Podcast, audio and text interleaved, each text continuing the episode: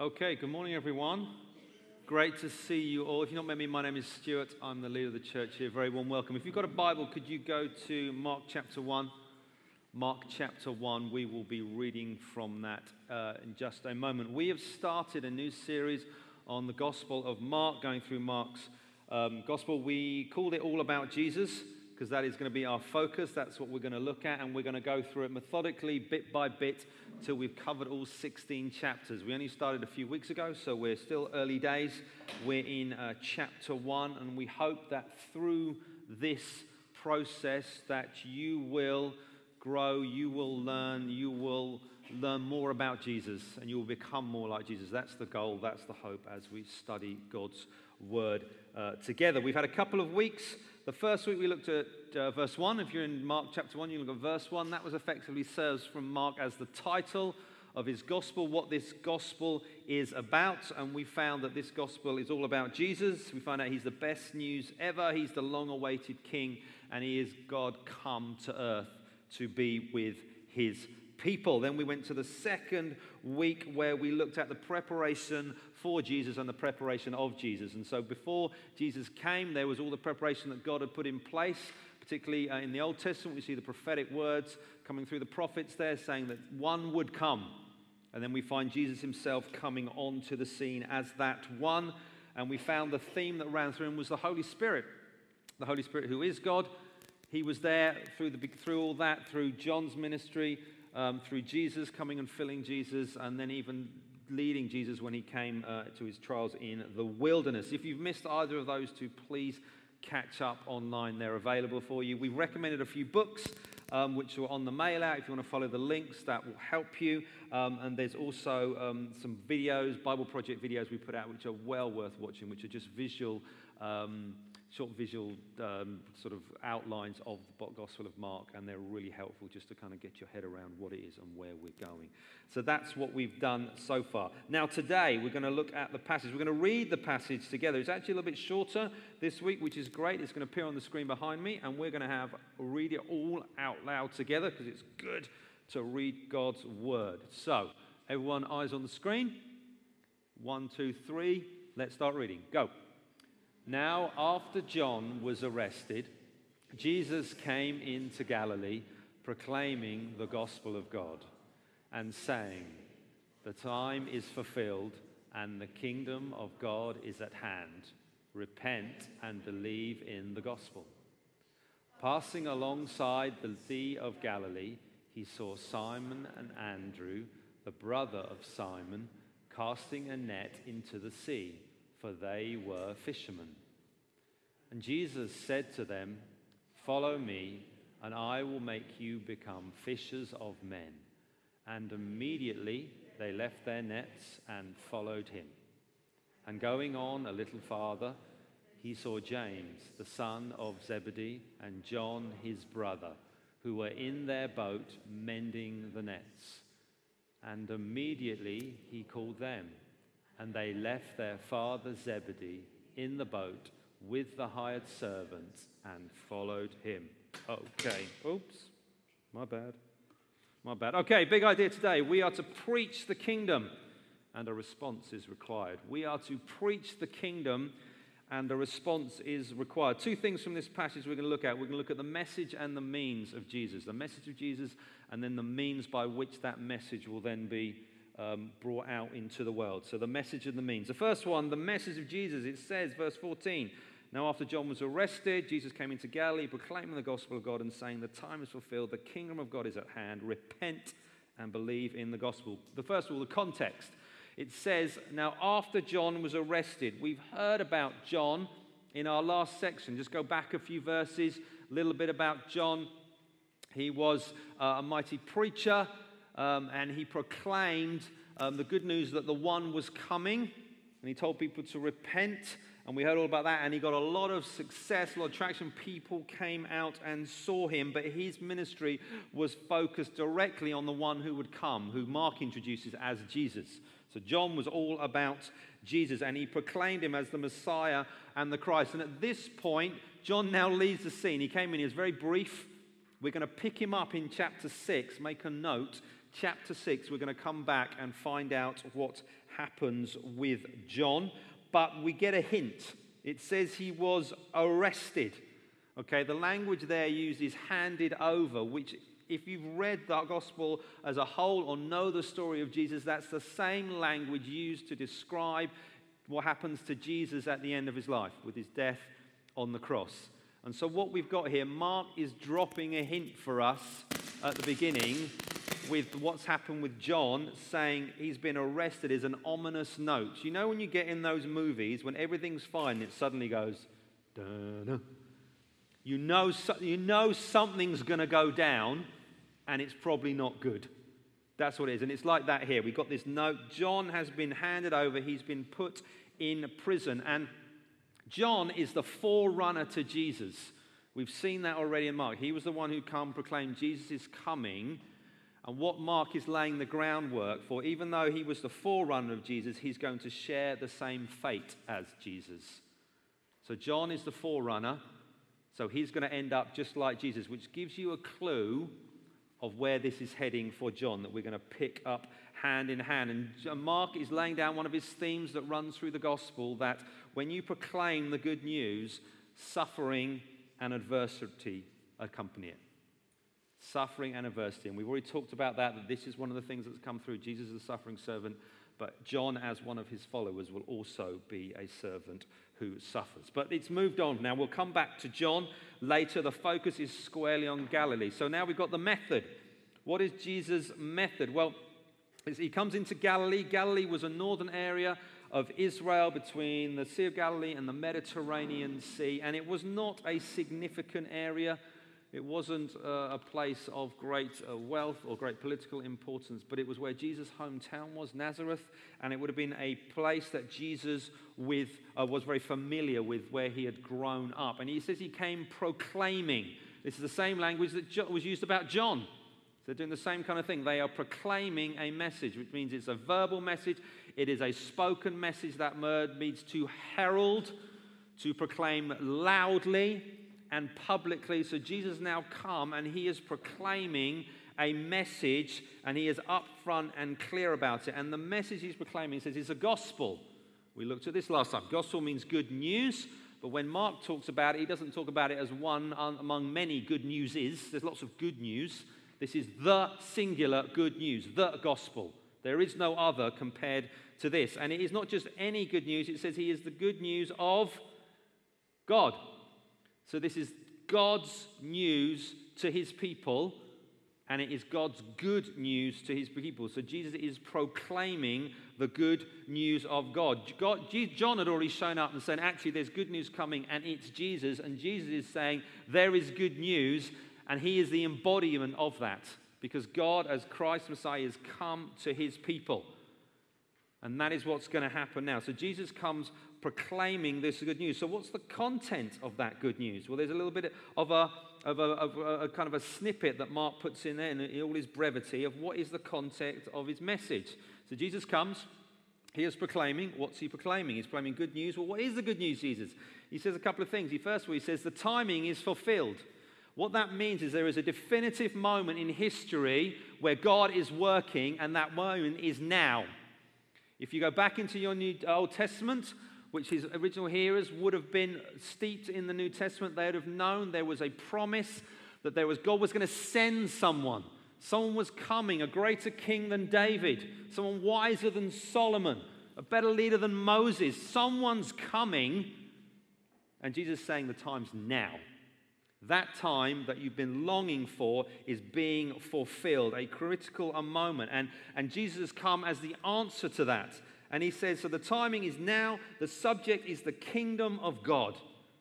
Throughout the Old Testament, there was this idea um, that God's kingdom would be where he ruled and reigned. And it would be originally outworked uh, through Israel as his nation, his chosen people, and there would be God's kingdom there because they would be under God's rule. They would have the temple with God's presence. They'd have leaders who were appointed by God, who would follow God and obey his law and teach the people, all those things that were happening. But when Jesus talks about God's kingdom now, it's changing in dynamic.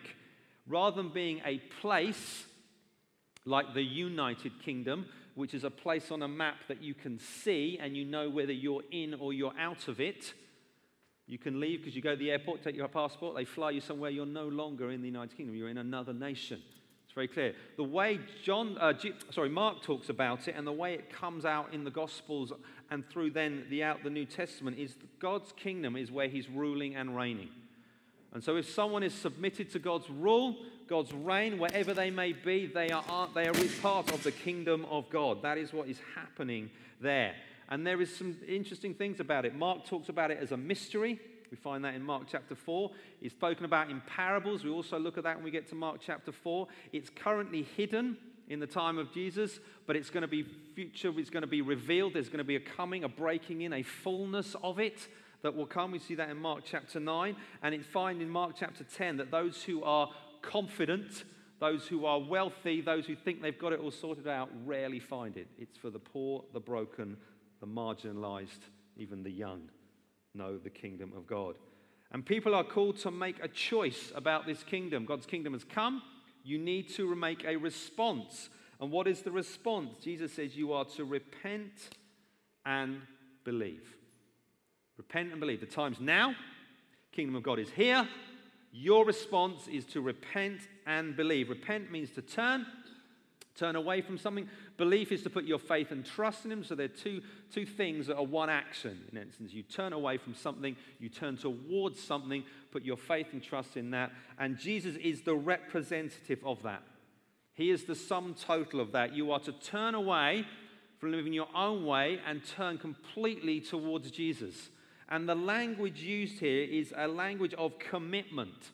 It's not a language of just a one off, I'll make a choice. It's of a total devotion. When we repent from something, we turn away from it, we leave it behind, we believe, we trust, we put our full hope and our faith in something, and then we keep doing it. We keep following it. And so Jesus is demanding a response in his message, saying, You are to turn away from your old way of life and you are to put your faith and trust in me, which is interesting, the same message that John has just been preaching. John did it slightly different because he said, Turn away from your sin, put your faith and trust in the one who's coming. Jesus then comes along and says, Turn away from your sin, put your faith and trust in me. Because I'm the one John was talking about. I'm the one that he was pointing to. I am the representation of what God is doing. And so that is the message of Jesus. That is what he's bringing um, to the people, to the world there. And so we have God's sovereign plan being worked out. We have the kingdom of God breaking in with Jesus. We're going to look at more of what that looks like next week. And we also have a human response is that you are to repent and believe and you are to trust in him. So that's the message of Jesus. Let's move on to the means of Jesus. How is he going to go about moving this forward? He's proclaiming a message, but what does that look like as it's worked out. We have the next section here, starting at verse 16, which is passing alongside the Sea of Galilee. Okay, so we're in the same sort of area as the verses before. The Sea of Galilee is a large inland lake. Uh, it tells me it's 13 miles long and 7 miles wide. So it's pretty big. And it was key to the local economy. It turns up in many of uh, the stories we find in the Gospels.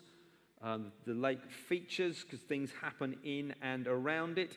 Um, fishing was a huge part of the local economy. It would have been one of the, the staple diet they ate. It wouldn't have been meat, it would have been fish. That's one of the primary things they would have eaten there because there were uh, lots of fish caught in the lake. Even the, some of them were considered a delicacy and actually transported to other parts of the Roman Empire. Sea, uh, fish from the Sea of Galilee. And so that was a huge part of the kind of the culture um, was around. And so Jesus has come, he has proclaimed this kingdom, he has given earth shattering news. If we go back to verse 1, we said this is like the biggest news, Mark saying, saying like on the par of creation that Jesus has come. He's out, he's proclaimed his message. And what's the first thing he does? What's his first act? It's, it's significant what his first act was. I'm going to get a bit political, but I'm not being political. We got a new prime minister recently, didn't we? Yeah, good. Just checking you're following the news. It was pretty significant. And what was the first act?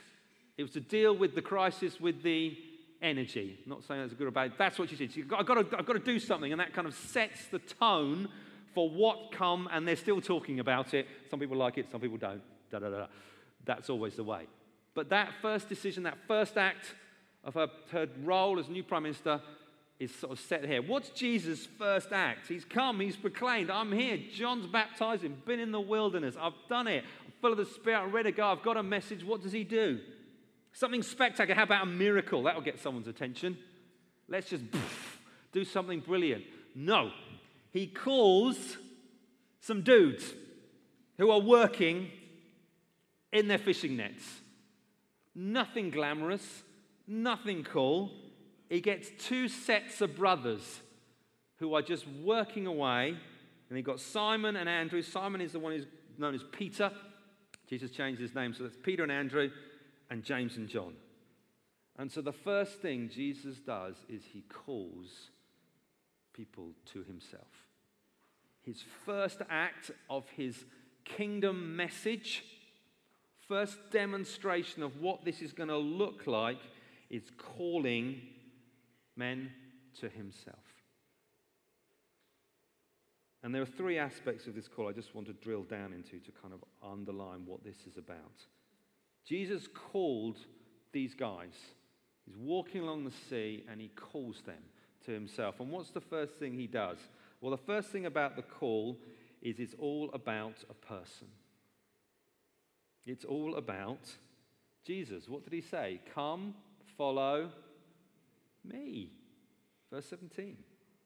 Now, this is different from the usual rabbi student relationship that you would have found in this time in the ancient Near East. What would normally happen was a student would go to a rabbi and say, Teach me. And once he'd learned from him, he would then move on maybe and find another rabbi. This is not the way it works. And that rabbi would have basically taught the student to follow the Torah, the law. Jesus flips it all on his head and he says, No, no, you don't come and find me. I come and find you.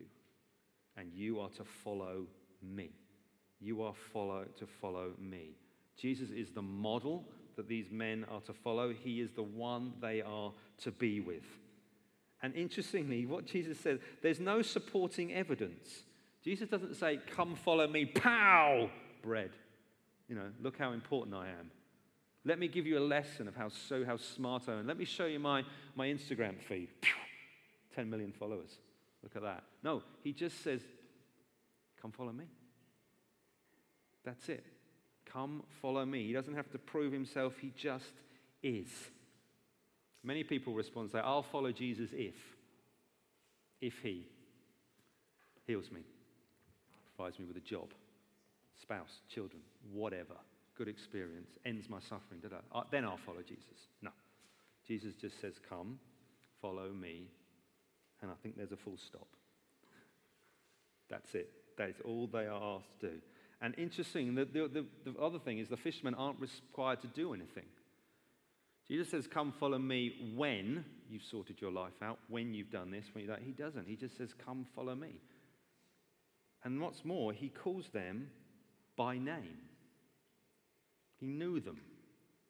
You come follow me. He comes and finds them. They were not looking for him. Jesus came and found them. Jesus came and found them. It's all about him. It's all about coming to know him. It's all about being with him. Second thing about the call is it is a call to service and sacrifice. Service and sacrifice. Jesus says, I will make you become fishers of men. Jesus says, first of all, I will make you. He's the one who empowers, He's the one who shapes, He's the one who gifts, He's the one who's going to do it. It's not about human effort, it's not about you getting smarter, me getting better. He's the one who calls, He's the one who equips for the tasks. And it's a long, slow process. It's, I will make you become. Some translations say, show you how to be fishers of men. In the 21st century, when do we want everything? Now, if not sooner. Yes, that's right. Do, I want it now before I even thought about it. I just want it. Do you remember the days when before you could go on the internet, you had to wait for the noise? That and you go and make a drink while the 56k modem was dialing up. That was patience, wasn't it? Now everything's just high speed broadband, and they just want to make it faster and faster and faster. No, following Jesus is a long, slow process of service. And it's about, the service is about telling others that I will make you fishers of men. Jesus using what they did normally, which was they were fishermen, and he's saying, actually, I'll make you fishers of men using that picture. You're to tell others the good news. That's what you're to do. A, it's a life of service. Following Jesus is a life of service, of training, of the long obedience in the same direction. And what I love is what it says twice in verses 18 to 20. What is the response of the brothers? Immediately, it says, they left and followed. It was total obedience. I pray for it for my children. Go and clean your teeth. Immediately, they stopped what they were doing, went upstairs. No. But these guys, when the Lord called, they immediately obeyed.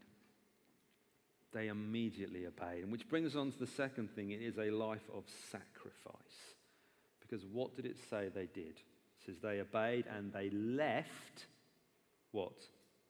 Their nets and their father. Following Jesus is costly. And they left their nets and their father behind. The nets represented their jobs, I guess, their wealth, their income, the security that would come with that, housing, food. There was that sort of dynamic. And the father represented family attachments. Now, what Jesus isn't saying is that to follow me, you have to drop all them and not have anything to do with them. What he's saying is he comes first. He's the priority. Because we know ultimately he's the one who gives you all those things anyway. They're all his. And we have to acknowledge that they've come from him. But he's saying, put it in the right order. And so following Jesus means putting him above everything else that you might have. And this is a theme that comes up again and again as we go through Mark's gospel. Last thing on the call it says, uh, we've had a call to one, a person, we've had a call to sacrifice and suffering, and then the final one is a call to fellowship with Jesus and others. Jesus called these men into relationship with him, but also to with each other.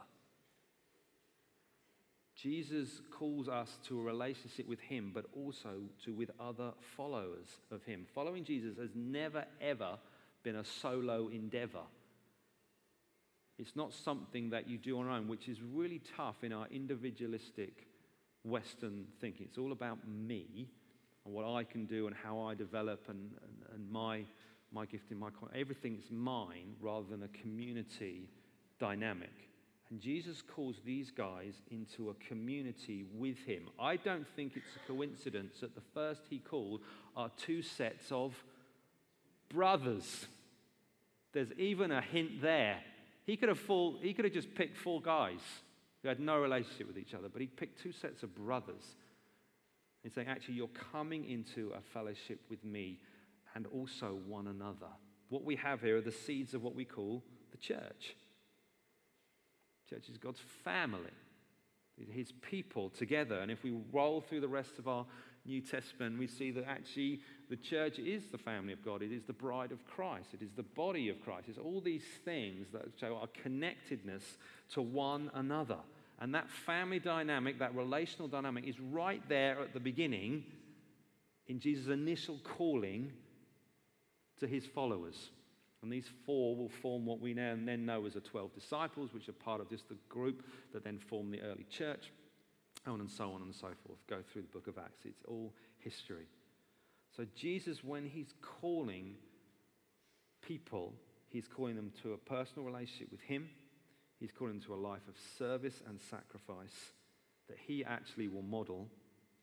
Jesus is our ultimate model of that. And he's also causing us to prioritize him over earth, all things on earth and also into relationship with one another as we grow as a connection, as a family.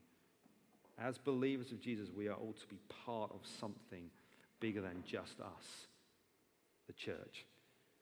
So, how do we respond to this? I've got a few questions to ask, think about, and then we'll worship and pray to finish. First one Have you responded to Jesus? Have you responded to Jesus. The message of Jesus was the kingdom of time is now, the kingdom of God is here, repent and believe the good news. The means was to call others who would then continue on the message. Guess what? I'm one of them. My job is to continue proclaiming the message. So's yours if you're a follower of Jesus. And we are, and this is what I'm doing now. I'm proclaiming the message. You are to repent of your sin and put your faith and trust in Him.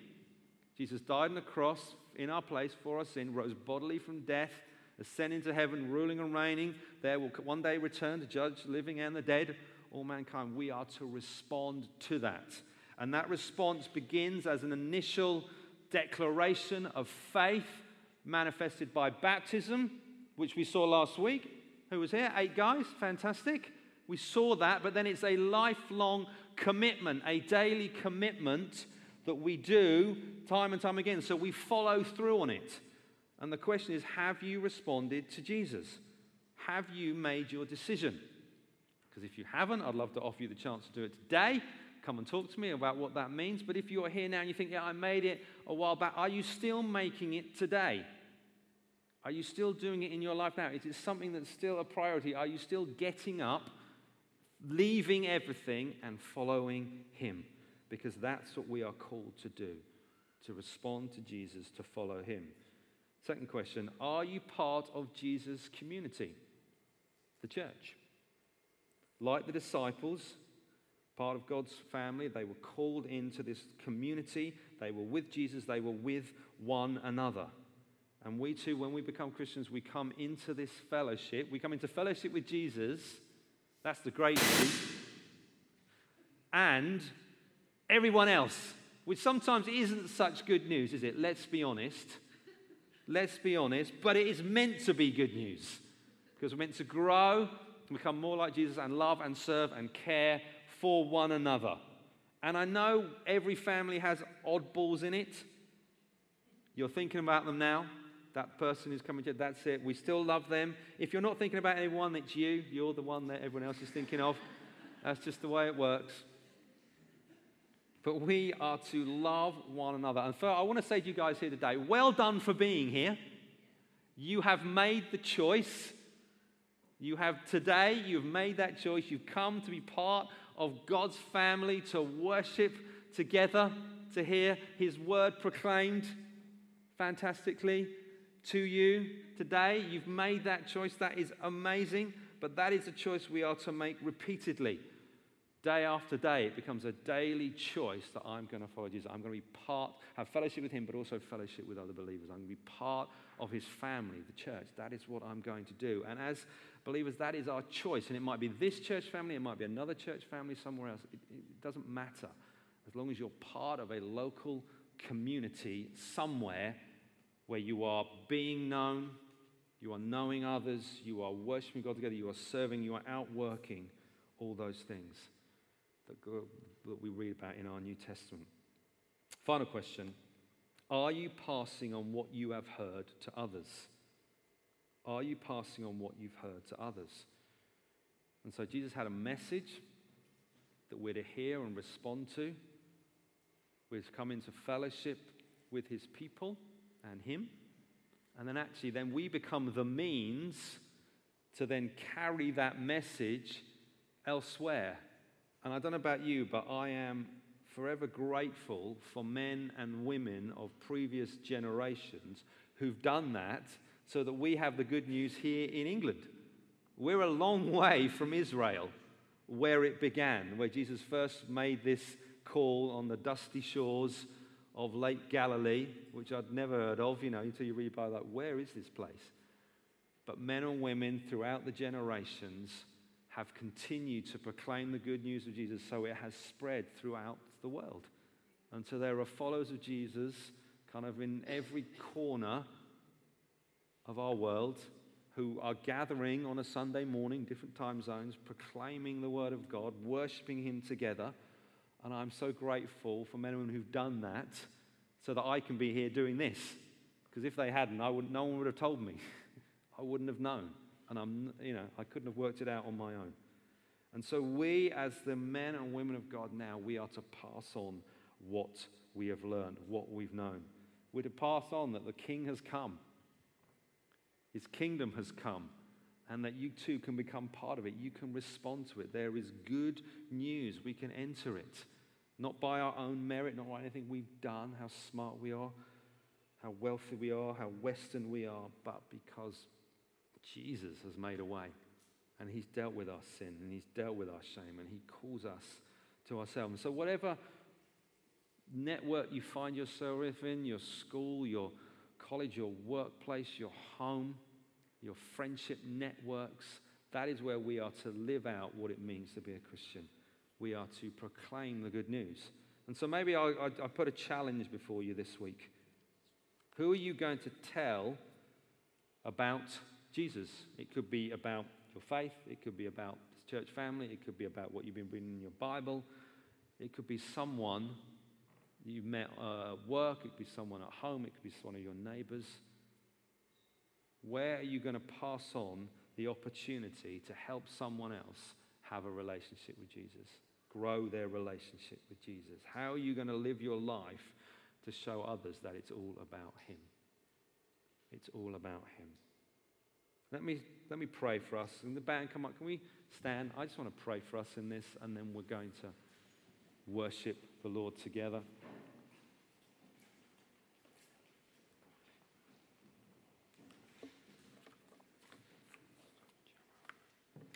Maybe you just want to put this somewhere over here.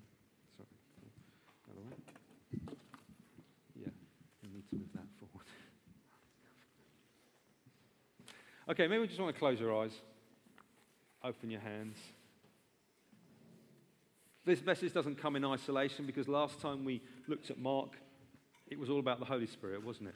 And the Holy Spirit is the one who empowers us for life and service is the one who equips us for all we do, shapes us. So I want to pray for the Holy Spirit to come and fill us now, that we may live lives that are all about Jesus, that we may live lives where we put our eyes on Him and we prioritize Him above the things of this world. I want to pray that God would fill you for acts of service, that what you've done today in making the decision to be here now would just continue that you'll be blessed as a result of meeting together with God's people. But I'm also going to pray that God would empower you to pass on what you've learned. And for different people, it'd be different in different situations where you find yourself. Your friends at school might be different to your, if you're working, your colleagues, it might be different to if your family. It might just be different. But there might, there'll be an opportunity, because God is good, for you just to live it out and speak out something about what's happening with you what God's done in your life. So I'm going to pray.